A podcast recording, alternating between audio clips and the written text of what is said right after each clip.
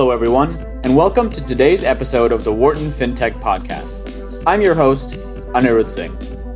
Our guest today is Kim Mott, Project Manager at the Central Bank of the Bahamas. Now, a few weeks ago, you may have heard of a white paper released by the Digital Dollar Project that explored the case for a U.S. central bank digital currency, or CBDC. By contrast, through Project Sand Dollar, the Central Bank of the Bahamas has already launched a nationwide CBDC the first nationally adopted digital currency in the world. In today's episode, you'll hear about Kimwood's unique path to the central bank, how COVID 19, Hurricane Dorian, and limited credit card penetration in the country pushed the team to a faster rollout, and what the central bank hopes to accomplish next. We end today's session with a rapid fire round of questions. Enjoy the show! Hi, Kimwood, and thank you so much for joining the Wharton FinTech podcast. How are you doing today? I'm excellent. Thank you very much for inviting me. Of course. We are so excited to have you on the call. Could you do me a favor and just introduce yourself to our guests and talk a little bit about your career before joining the Central Bank of the Bahamas? Sure. Um, my name is uh, Kimwood Mott. I am the project coordinator or project manager for the Sand Dollar implementation here at the Central Bank. Prior to coming to the Central Bank, I had a long career in the financial industry. A lot of what I've done has been uh, more on the technology and project management side. Um, I did start off, an interesting story I like to tell individuals here at the bank is one of my very first jobs um, way back, I can't even remember how many years ago it was. Um, my first job was actually being a clearing clerk where I would take, you know, a briefcase full of checks, bring them here to this very same building at the central bank um, in exchange with other uh, financial institutions and then take it back to my bank, um, at which time we would do check clearing. So I guess it came full circle. Um, that was once at Barclays Bank um, where I started out. Barclays Bank is where I really have a lot of my foundation. I started out there as a, like I said, a clearing clerk that then took me into a batching clerk that took me into actually being a cash teller. Um, after being a teller for some time, I moved on um, into the IT um, sphere of things, um, where we became a part of what they call the Regional Processing Center which was revolutionary in its time um, back in the early 90s or mid to late 90s, sorry, um, where we created this VSAT network um, linking all of the Barclays banks throughout the entire Caribbean to one centralized hub and database. Um, we did go off to Jamaica and England to do some training, um, as well as some development work, and then we came back here to the Bahamas and we put it all together. After some time with the bank, I then moved on to a small consultancy firm that was focused primarily on Microsoft technologies. Um, and then from there, I moved on to a few offshore banks.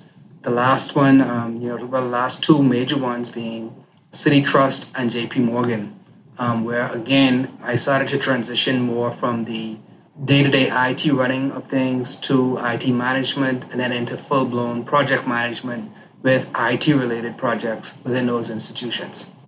Amazing. And I want to talk about uh, your transition to the Central Bank of the Bahamas in a second because I know that's an interesting story. But first, I also noticed you're currently the CEO and founder of the Good Father Foundation. Uh, can you talk a little bit about this organization and, and how it got started? Sure. Um, so, when I did have some downtime in between um, some of my career changes, um, we recognize again, you know, I've always been very civic minded and understanding that a lot of the social ills that we were facing here in the Bahamas had a lot to do with absentee fathers, or what they call a wounded father syndrome. So, what me and a few of my friends uh, came together and we created this foundation called the Good Father Foundation with a goal and an aim to try to assist with either young individuals who did not have a father figure to look up to, or to also try to instill some sort of uh, career aspirations and opportunities for those men, be they, you know, offenders in the penile system that came out and were looking for something to do, or just men who just needed some guidance as to how to be a better father uh, and to get that type of moral support that they needed. Um, so that was the primary focus and goal of that institution. So we would try to get, again, to be social minded and some of the things that we did. Yeah, that's great to hear. I'm glad you're able to continue working on that with your current role as well. So let's talk about your transition to the Central Bank of the Bahamas. Uh, you've been there for about eight, nine months now. Uh, what prompted this career switch? Yeah, so it's quite an interesting story. Um, not one that it wasn't like we were just you know sitting around saying, you know what, I want to go to the central bank. I was at JP Morgan. JP Morgan was going through a massive global restructuring, and I was one of those persons that was selected to be let go. Um, so during that downsizing exercise, in between that period, I decided to take some time off. I decided to open a restaurant because, again, that was also one of my first loves. Um, I love to cook, and they said if you do what you love to do, the money will come. And sure enough, it did. But unfortunately, we then had the COVID 19 pandemic. And again, restaurants were one of the hardest hit industries um, during that time. So we eventually had to close the restaurant. And I found myself just sitting, watching Netflix and YouTube for about six months. Um, but during that period, I decided, you know, rather than just sitting here wasting time, um, let me continue to strengthen some of my professional skills my son and I were sitting down and we were talking about some of the things that we were seeing in the news. And one of the big stories was um, what China was doing with the CBDC. That prompted us to say, well, wait, isn't the Bahamas also trying to create a CBDC? And I think we were far ahead of what China was accomplishing.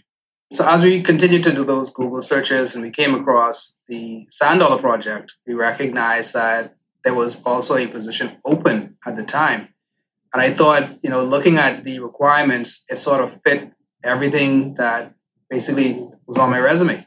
So definitely, again, having an understanding of technology, specifically SQL databases and distributed ledger technology, project management, um, everything just spoke to me. And I said, well, here I am, just twiddling my thumbs, watching Netflix, watching YouTube.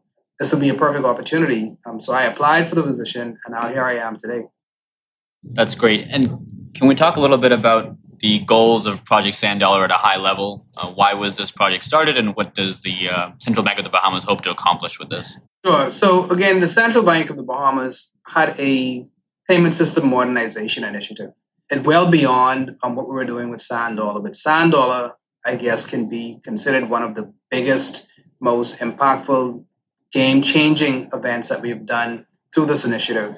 The governor here at the Central Bank has great vision. Um, he's very revolutionary, um, and he believes in technology. Uh, he believes in the change. Uh, so you know, he's despite his age, he's very young at mind. So, and that that's a really good thing to have somebody at the helm who's actually looking to just shake things up and is not afraid to take those chances.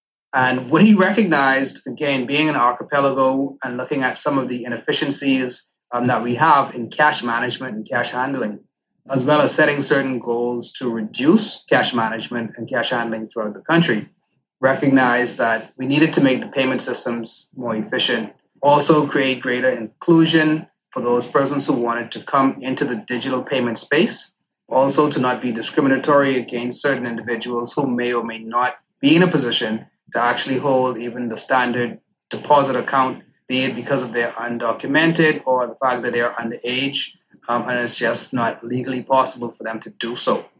It also strengthens our national defense against money laundering and counterfeiting and creates some efficiencies for government disbursements as well as collection through digital channels.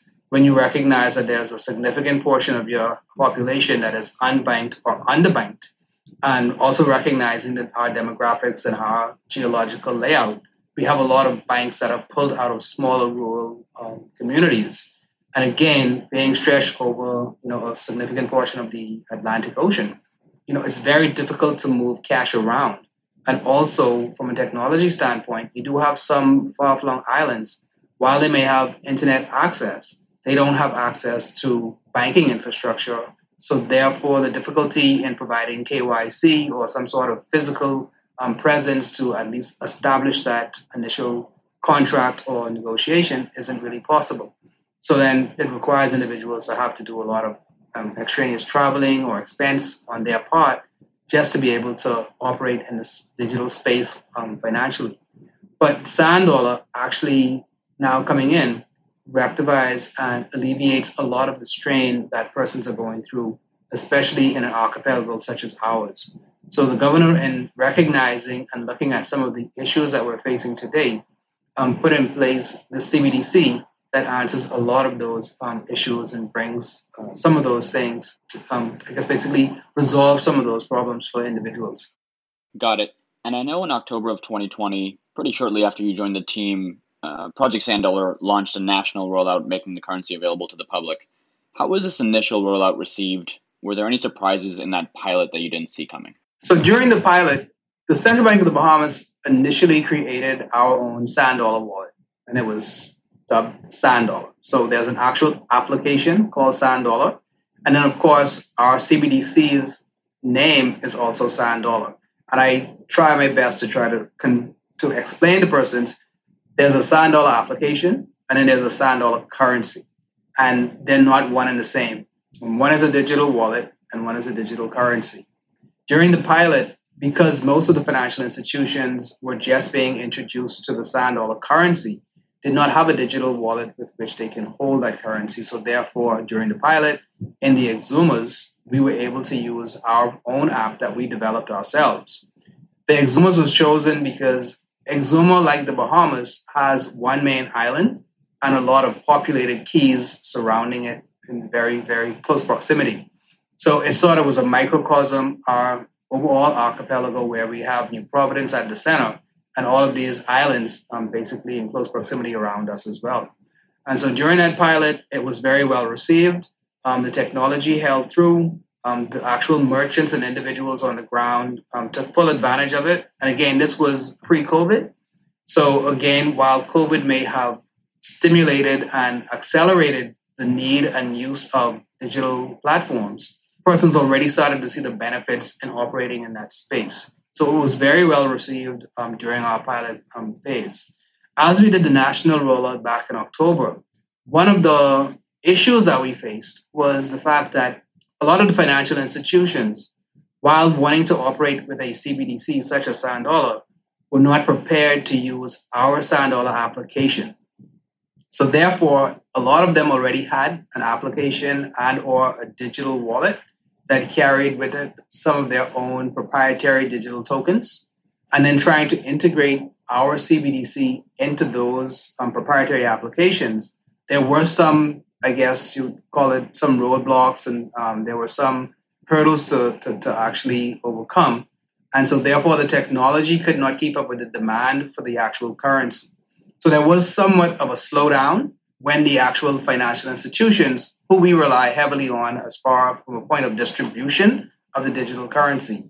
Because again, there are no direct relationships between the central bank of the Bahamas and the customers and the population. Um, we only deal directly with those, you know, registered and supervised financial institutions um, that we manage here in the Bahamas. But we do not keep any type of accounts or have any type of um, relationships with individuals. So, therefore, relying heavily on these financial institutions and their digital wallets um, was somewhat of a, I, I guess, a hurdle for us to, to overcome. But since then, we've recognized that you know they have been burning the midnight oil, and they, for the most part, have now come full circle, and their digital wallets are now rivaling or actually better than the digital wallet that we had first created um, for the pilot. I want to talk a bit more about private sector adoption in a second. But first, you mentioned kind of the impact that COVID had on your adoption and your rollout. Did the team feel an additional sense of urgency to get this product rolled out nationally because of COVID 19? Yes. Um, so once COVID had settled in, what we recognized initially, the current um, National Insurance and Social Services boards were inundated with requests because again, you know, COVID had a worldwide shutdown. A lot of jobs were lost. A lot of persons um, went on unemployment benefits, and the, most of the traditional methods of making payments were through either checks, and there was a massive pivot and a shift towards trying to find some way to meet the demand digitally. One of the biggest issues was the fact that in order to distribute these checks, in order for persons to come in and apply for social assistance, was generating the same type of crowds and lines that you know the protocols spoke against. And again, you know, if everyone is in the crowd trying to get their money, they're not going to be, you know, as adhering to those protocols because they're on lines forever. They're out in the hot sun, you know, and, and they're agitated and they're aggravated. They're unemployed. There's so many things going on. And so, therefore, trying to make sure that we have a different method of payment for us to actually get funds to the persons who needed it fastest and again, even recognizing, even right before COVID um, hit, we had a national disaster with the Hurricane Dorian that decimated two of our northern islands, um, Abaco and Grand Bahama. And that also wiped out a lot of the physical brick and mortar banks and, and commercial institutions. And so even there was where we first started to jump into action as to what type of solution we can put in place to get funds to the persons who need it in a timely fashion. So between COVID and the Hurricane Dorian, really started to prompt um, the government as well as other social organizations to recognize that we can't do business as usual. We need to try to find better, more efficient ways to disperse cash to districts and to individuals who are unbanked or underbanked or just don't have access to these financial institutions. So, yes, between COVID and Hurricane Dorian, I think that also helped with the national adoption as far as individuals who may not have wanted to go into a digital space or um, just weren't um, as comfortable operating digitally saw that this was now either the only way in order for them to operate. And because it was on such a mass scale, then I guess I felt a bit more comfortable because now we have not just financial institutions that are touting this digital currency, but you actually have the government and the government social services both also coming on board that gives it an added level of security and comfort. Now, imagine one more variable that affects adoption is smartphone penetration and credit card penetration. Can you talk a little bit about the landscape of that in the Bahamas and how that has either helped or hindered adoption? Sure. Ahead of the actual pilot, there were some analytics collected, and, and what we recognized was that there was a heavy proliferation of smartphone technology throughout the Bahamas. Also, when we rolled out our first major cable provider, that was in competition with the National Telecommunications Corporation. Uh, they had a mandate to ensure that every single island um, was given high speed fiber optic cabling as well as Wi Fi internet. So we were already at a point where, from a technology standpoint in the country, we were well advanced. We were already having broadband speeds. Right now, they're about to be rolling out 5G. Um, so we already had 4G LTE technology already in place on just about every single island. What we also recognized was the fact that a significant amount of the individuals already had either a bank account and or a credit or debit card. But we had about, I think it was a 92% penetration of adults with a smartphone. I can't remember the exact statistics around how many had a bank account, but there were far more persons with a cell phone than a bank account. Uh, and we also recognize that a lot of those persons were very tech savvy and had already either downloaded in some way, shape, or form those digital wallets using those proprietary tokens in order to operate with certain merchants.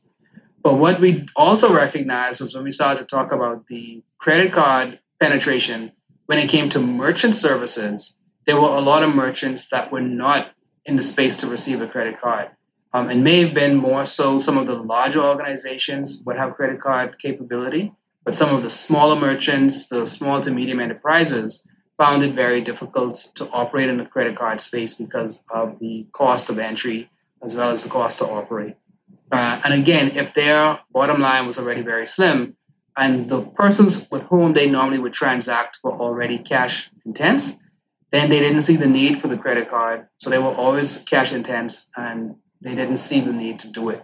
And when they even thought about the need, or maybe they saw there was some opportunity lost because they may have had two or three customers walk out because they only had a credit card on them, they didn't see that as significant um, enough to invest in the credit card technology. Got it. And private sector adoption is going to be key to the Project Sand Dollar success.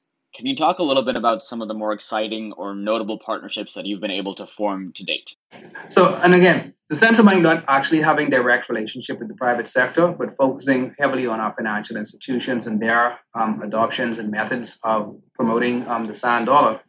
The partnership that we've had with those financial institutions have been great. Um, like I mentioned earlier, they have been developing their own digital wallets. They've been developing their own merchant services and what we've seen in the space um, just over the last three months has been phenomenal.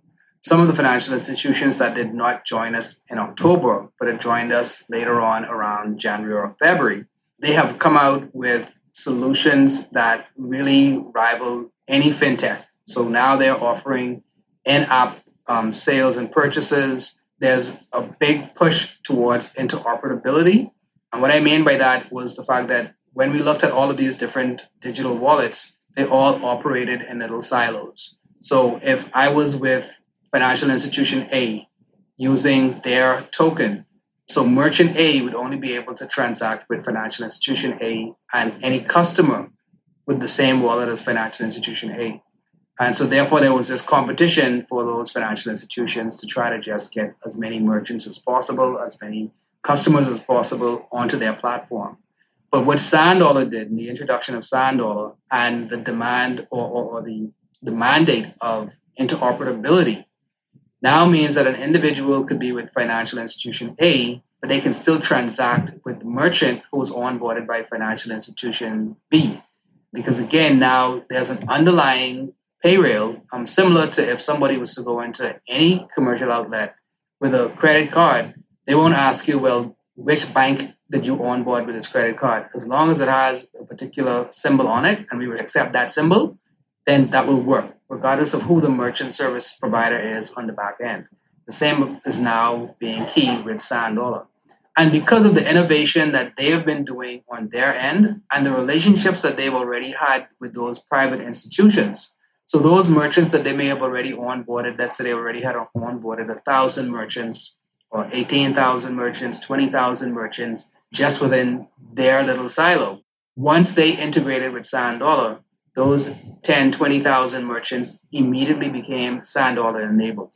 So there was no additional marketing or promotion that had to happen in order to convert or to enroll those merchants into the Sand Dollar space because now Sand Dollar became an additional payment method within those relationships and merchant services that already existed.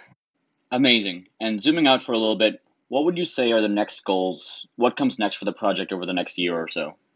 Um, so what's right on the horizon is the integration. We spoke about the private concerns being integrated into the Sand Dollar space, but now we're looking at government integration.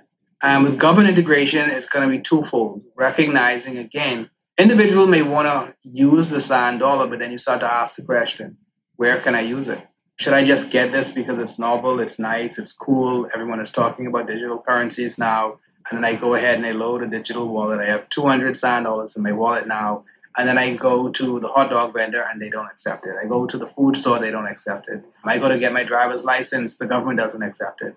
So again, the focus is now shifted on making sure that all of our merchants are now accepting Sand Dollar. There's been, you know, again, we always ask the question, which comes first, the chicken or the egg? You know, do you should you get a wallet because everyone's accepting it? Or should you be a merchant who wants to accept it because everybody has the wallets? And so now that we're focusing heavily on the merchant side, more individuals start to ask the question, well, where can I spend it? Where can I spend it? Where can I spend it? And they're seeing this marked increase because as other financial institutions flip the switch, all of their merchant services are now Sand Dollar enabled, some even using web portal access, etc. Now, with the government integration, persons can now, and again, they're one of the biggest distributors of cash in the economy. So therefore now, if recognizing that I can go to get my driver's license renewed or my passport renewed or pay for a traffic ticket, whatever the case may be, using sand dollars, that's an added advantage and an added incentive to want to be able to hold this in your pocket. Secondary to that is the fact that the government being the largest distributor of cash in the system and recognizing some of the cost and expense and, and, and the logistics of heavy cash management and movement throughout an island nation such as ourselves, being able to now transmit funds electronically thousands of miles away or hundreds of miles away in the click of a button rather than having to load it up on a plane, flying it down, and then distributing it as payroll. The government can now actually pay payroll through Sand Dollar. And this is something that we're working on right now, creating a solution for the government in order for them to be able to not just collect at any point of sale entries that they have for persons to consume government services. But also, the government will now, from a social service standpoint, as well as payroll and other payments of contracts, can be done through Sand Dollar to any recipient, regardless of whether or not they're here in our capital, in Providence, or in one of our islands as far south as Inagua, which is our most southern island. And have other governments or countries reached out to you to try to get your advice on a similar project? Uh, do you expect more countries to do this in the coming years? Um, yeah, we have been inundated with requests. We are constantly on calls. Everyone is looking at us as a shining beacon. You know, we were the first central bank digital currency in the world to actually go live. And a lot of persons are looking at the fact that we have been successful and we don't have anybody already in the space where we can sort of mimic and learn from their mistakes or learn from some of their um, achievements. Um, so right now we're that person who everyone is looking to and asking the questions. So we've been invited by multiple central banks or payment systems uh, to come and speak to answer certain questions and to get a better idea as to what the CBDC is and what it's doing and how it's actually impacting our economy. So we've, we've been very busy on that front as well. That's great. I'm really happy to see it. I think it's a fantastic initiative, especially considering, you know, smartphone penetration and lack of credit card penetration, like we mentioned, to get digital payments enabled. Uh, but now I want to transition to the rapid fire round of our conversation, hoping to get answers in 10 seconds or less. Uh, and the first question I have you mentioned you opened a restaurant a few months back. Uh, what is your best or favorite dish? Uh, guava pancakes. What time of year should people visit the Bahamas? Um, in the months of December and January, um, that's when we have our native festival. Um, it's called Junkanoo. Um, it's one of the best parades you will ever witness in the world. The weather is beautiful. I know in other countries during that time it's snowing, but here in the Bahamas it's bright, it's sunny, it's cool. You'll enjoy it. The food, the festivity, the lights, uh, it's beautiful. What about uh, your favorite fintech product? Uh, I'd say my favorite fintech product, um, especially now being in this space, I've seen some very interesting digital wallets um, that operate almost like little small Amazon stores. So individuals have not just been able to see how they can store uh, digital currencies within the wallet, but how to integrate it to a point beyond just I'm performing a transaction, but full on basically mini malls in your phone. Wow. All right. And last question um, and you can take some more time on this one. What does success look like for you? I think right now, success, specifically in the sand dollar space, it's seeing that sand dollar accepted here sticker just about on every door of every merchant, seeing or having the ability to walk onto a bus and just scan a QR code as I enter, seeing tourists arrive at the airport and being able to go to a kiosk insert their um, currencies in and actually have their phones be topped up with sand dollars so that they can just operate in a sand dollar space and never have to use cash whilst here on the island. To just see persons just be able to move about and transact as quickly as possible, as efficiently, as safely as possible in just about every aspect of their life. Be it they're buying a hot dog on the side of the street by just scanning a QR code, children need lunch money, you know, just be able to text the money over to the kids even though they're already at school. That level of, you know, movement of funds and that instant settlement of sand dollar, that level of comfort and, and efficiency, that is the look of success for me. That's incredible and wish you the best of luck. That's a that's a really great vision to have. Thank you so much for joining Kimwood. This was an incredible conversation and it's amazing to hear everything that uh, you and the Central Bank of the Bahamas and Project Sand Dollars have accomplished today. All right. Thank you very much for having me. Thank you for listening to today's episode of the Wharton FinTech Podcast. If you like the show, please consider leaving us a review or letting us know in the comments. It means a lot and helps spread the word to more listeners. If you want more content from our fintech community, please subscribe to our podcast channel and find us on LinkedIn, Instagram, Medium, and Twitter at Wharton FinTech. There you will find interviews, articles, videos, and much more analyzing all aspects of the industry. I would also like to thank our editor, Rafael Austria, for his incredible work on our episodes. Signing off, I'm your host, Anirudh Singh.